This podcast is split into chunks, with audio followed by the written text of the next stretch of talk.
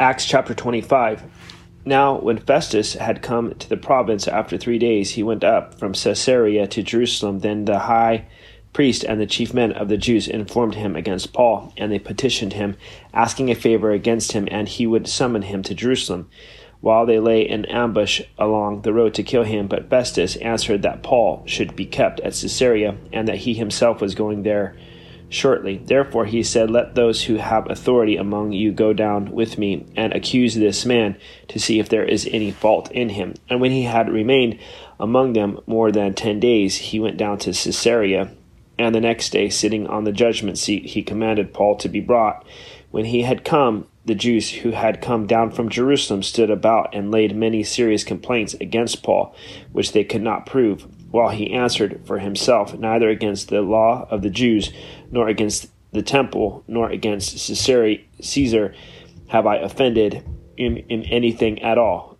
But Festus, wanting to do the Jews a favor, answered Paul and said, Are you willing to go up to Jerusalem and there be judged before me concerning these things? So Paul said, I stand at Caesar's judgment seat, where I ought to be judged. To the Jews I have done no wrong, as you as you very well know, for I ha- for if I am an offender or have committed anything deserving of death, I do not object to dying. But if there is nothing in these things of which these men accuse me, no one can deliver me to them. I appeal to Caesar. Then Festus, when I when he had conferred with the council, answered, You have appealed to Caesar, to Caesar you shall go. And after some days, King Agrippa and Bernice came to Caesarea to, to greet Festus. When they had been there many days, Festus laid Paul's case before the king, saying, There is a certain man left a prisoner by Felix, about whom the chief priests and the elders of the Jews informed me when I was in Jerusalem asking for a judgment against him.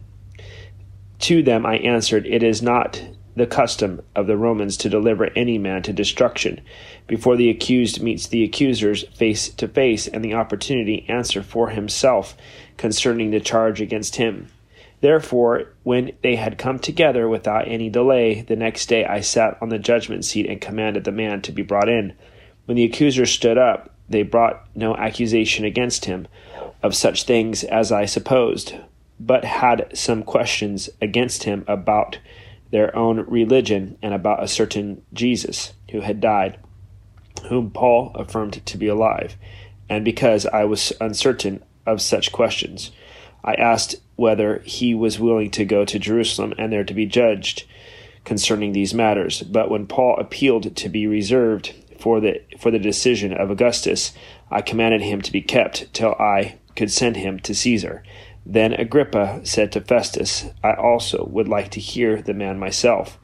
Tomorrow he said, You shall hear him. So the next day, when Agrippa and Bernice had come with great pomp and had entered the auditorium with the commanders and the prominent men of the city at Festus' command, Paul was brought in. And Festus said, King Agrippa, and all the men who are here present with us, you see this man about whom the whole assembly of the Jews petitioned me, both at Jerusalem and here, crying out that he was not fit to live any longer. But when I found that he had committed nothing deserving of death, and that he himself had appealed to Augustus, I decided to send him. I have I have nothing certain to write to my Lord concerning him, therefore I have brought him out before you, and especially before you, King Agrippa, so that after the examination has taken place, I may have something to write, for it seems to me unreasonable to send a prisoner and not to specify the charges against him.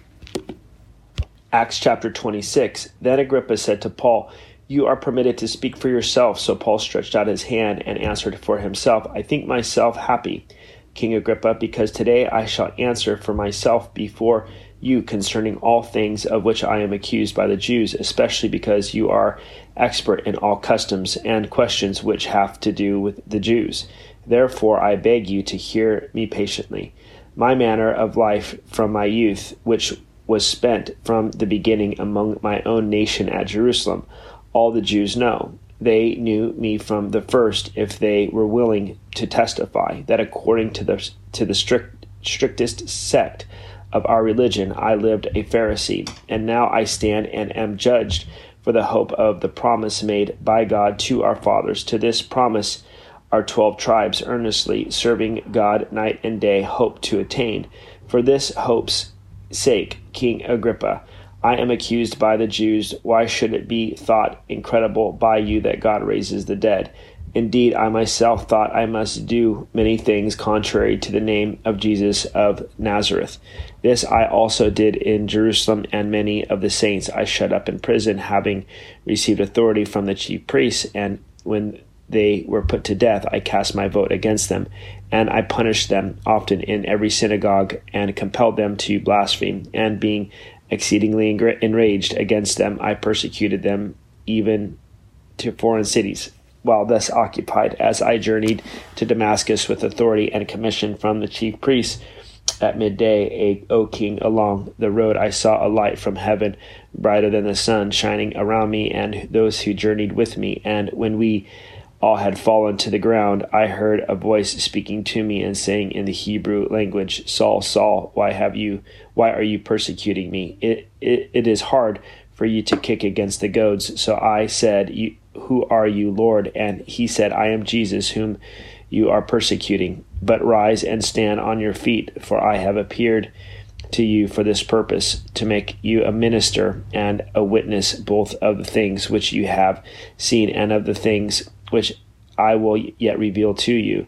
I will deliver you from the Jewish people as well as from the Gentiles, to whom I now send you, to open their eyes in order to turn them from darkness to light and from the power of Satan to God, that they may receive forgiveness of sins and an inheritance among those who are sanctified by faith in me. Therefore, King Agrippa, I was not disobedient to the heavenly vision, but declared first to those in Damascus and in Jerusalem and throughout all the region of Judea and then to the Gentiles, that they should repent, turn to God, and do works befitting repentance. For these reasons, the Jews seized me in the temple and tried to kill me. Therefore, having obtained help from God to this day, I stand witnessing both to small and great, saying no other things than those which the prophets and Moses said would come, that the Christ would suffer, that he would be the first to rise up from the dead, and would proclaim light to the Jewish people and to the Gentiles. Now, as he thus made his defense, Festus said with a loud voice, Paul, you are beside yourself. Much learning is driving you mad. But he said, I am not mad, most no- noble Festus, but speak the words of truth and reason. For the king, before whom I also speak freely, knows these things, for I am convinced that none of these things escapes his his attention since this thing was not done in a corner. King Agrippa, do you believe the prophets? I know that you do believe. Then Agrippa said to Paul, You almost persuade me to become a Christian. And Paul said, I would I would to God that not only you, but also all who hear me today might become both almost and altogether such as I am, except for these chains. When he had said these things, the king stood up, as well as the governor and Bernice and those who sat with them. And then they had gone aside. They talked among themselves, saying that this man is doing nothing deserving of death or chains. Then Agrippa said to Festus, This man might have been set free if he had not appealed to Caesar.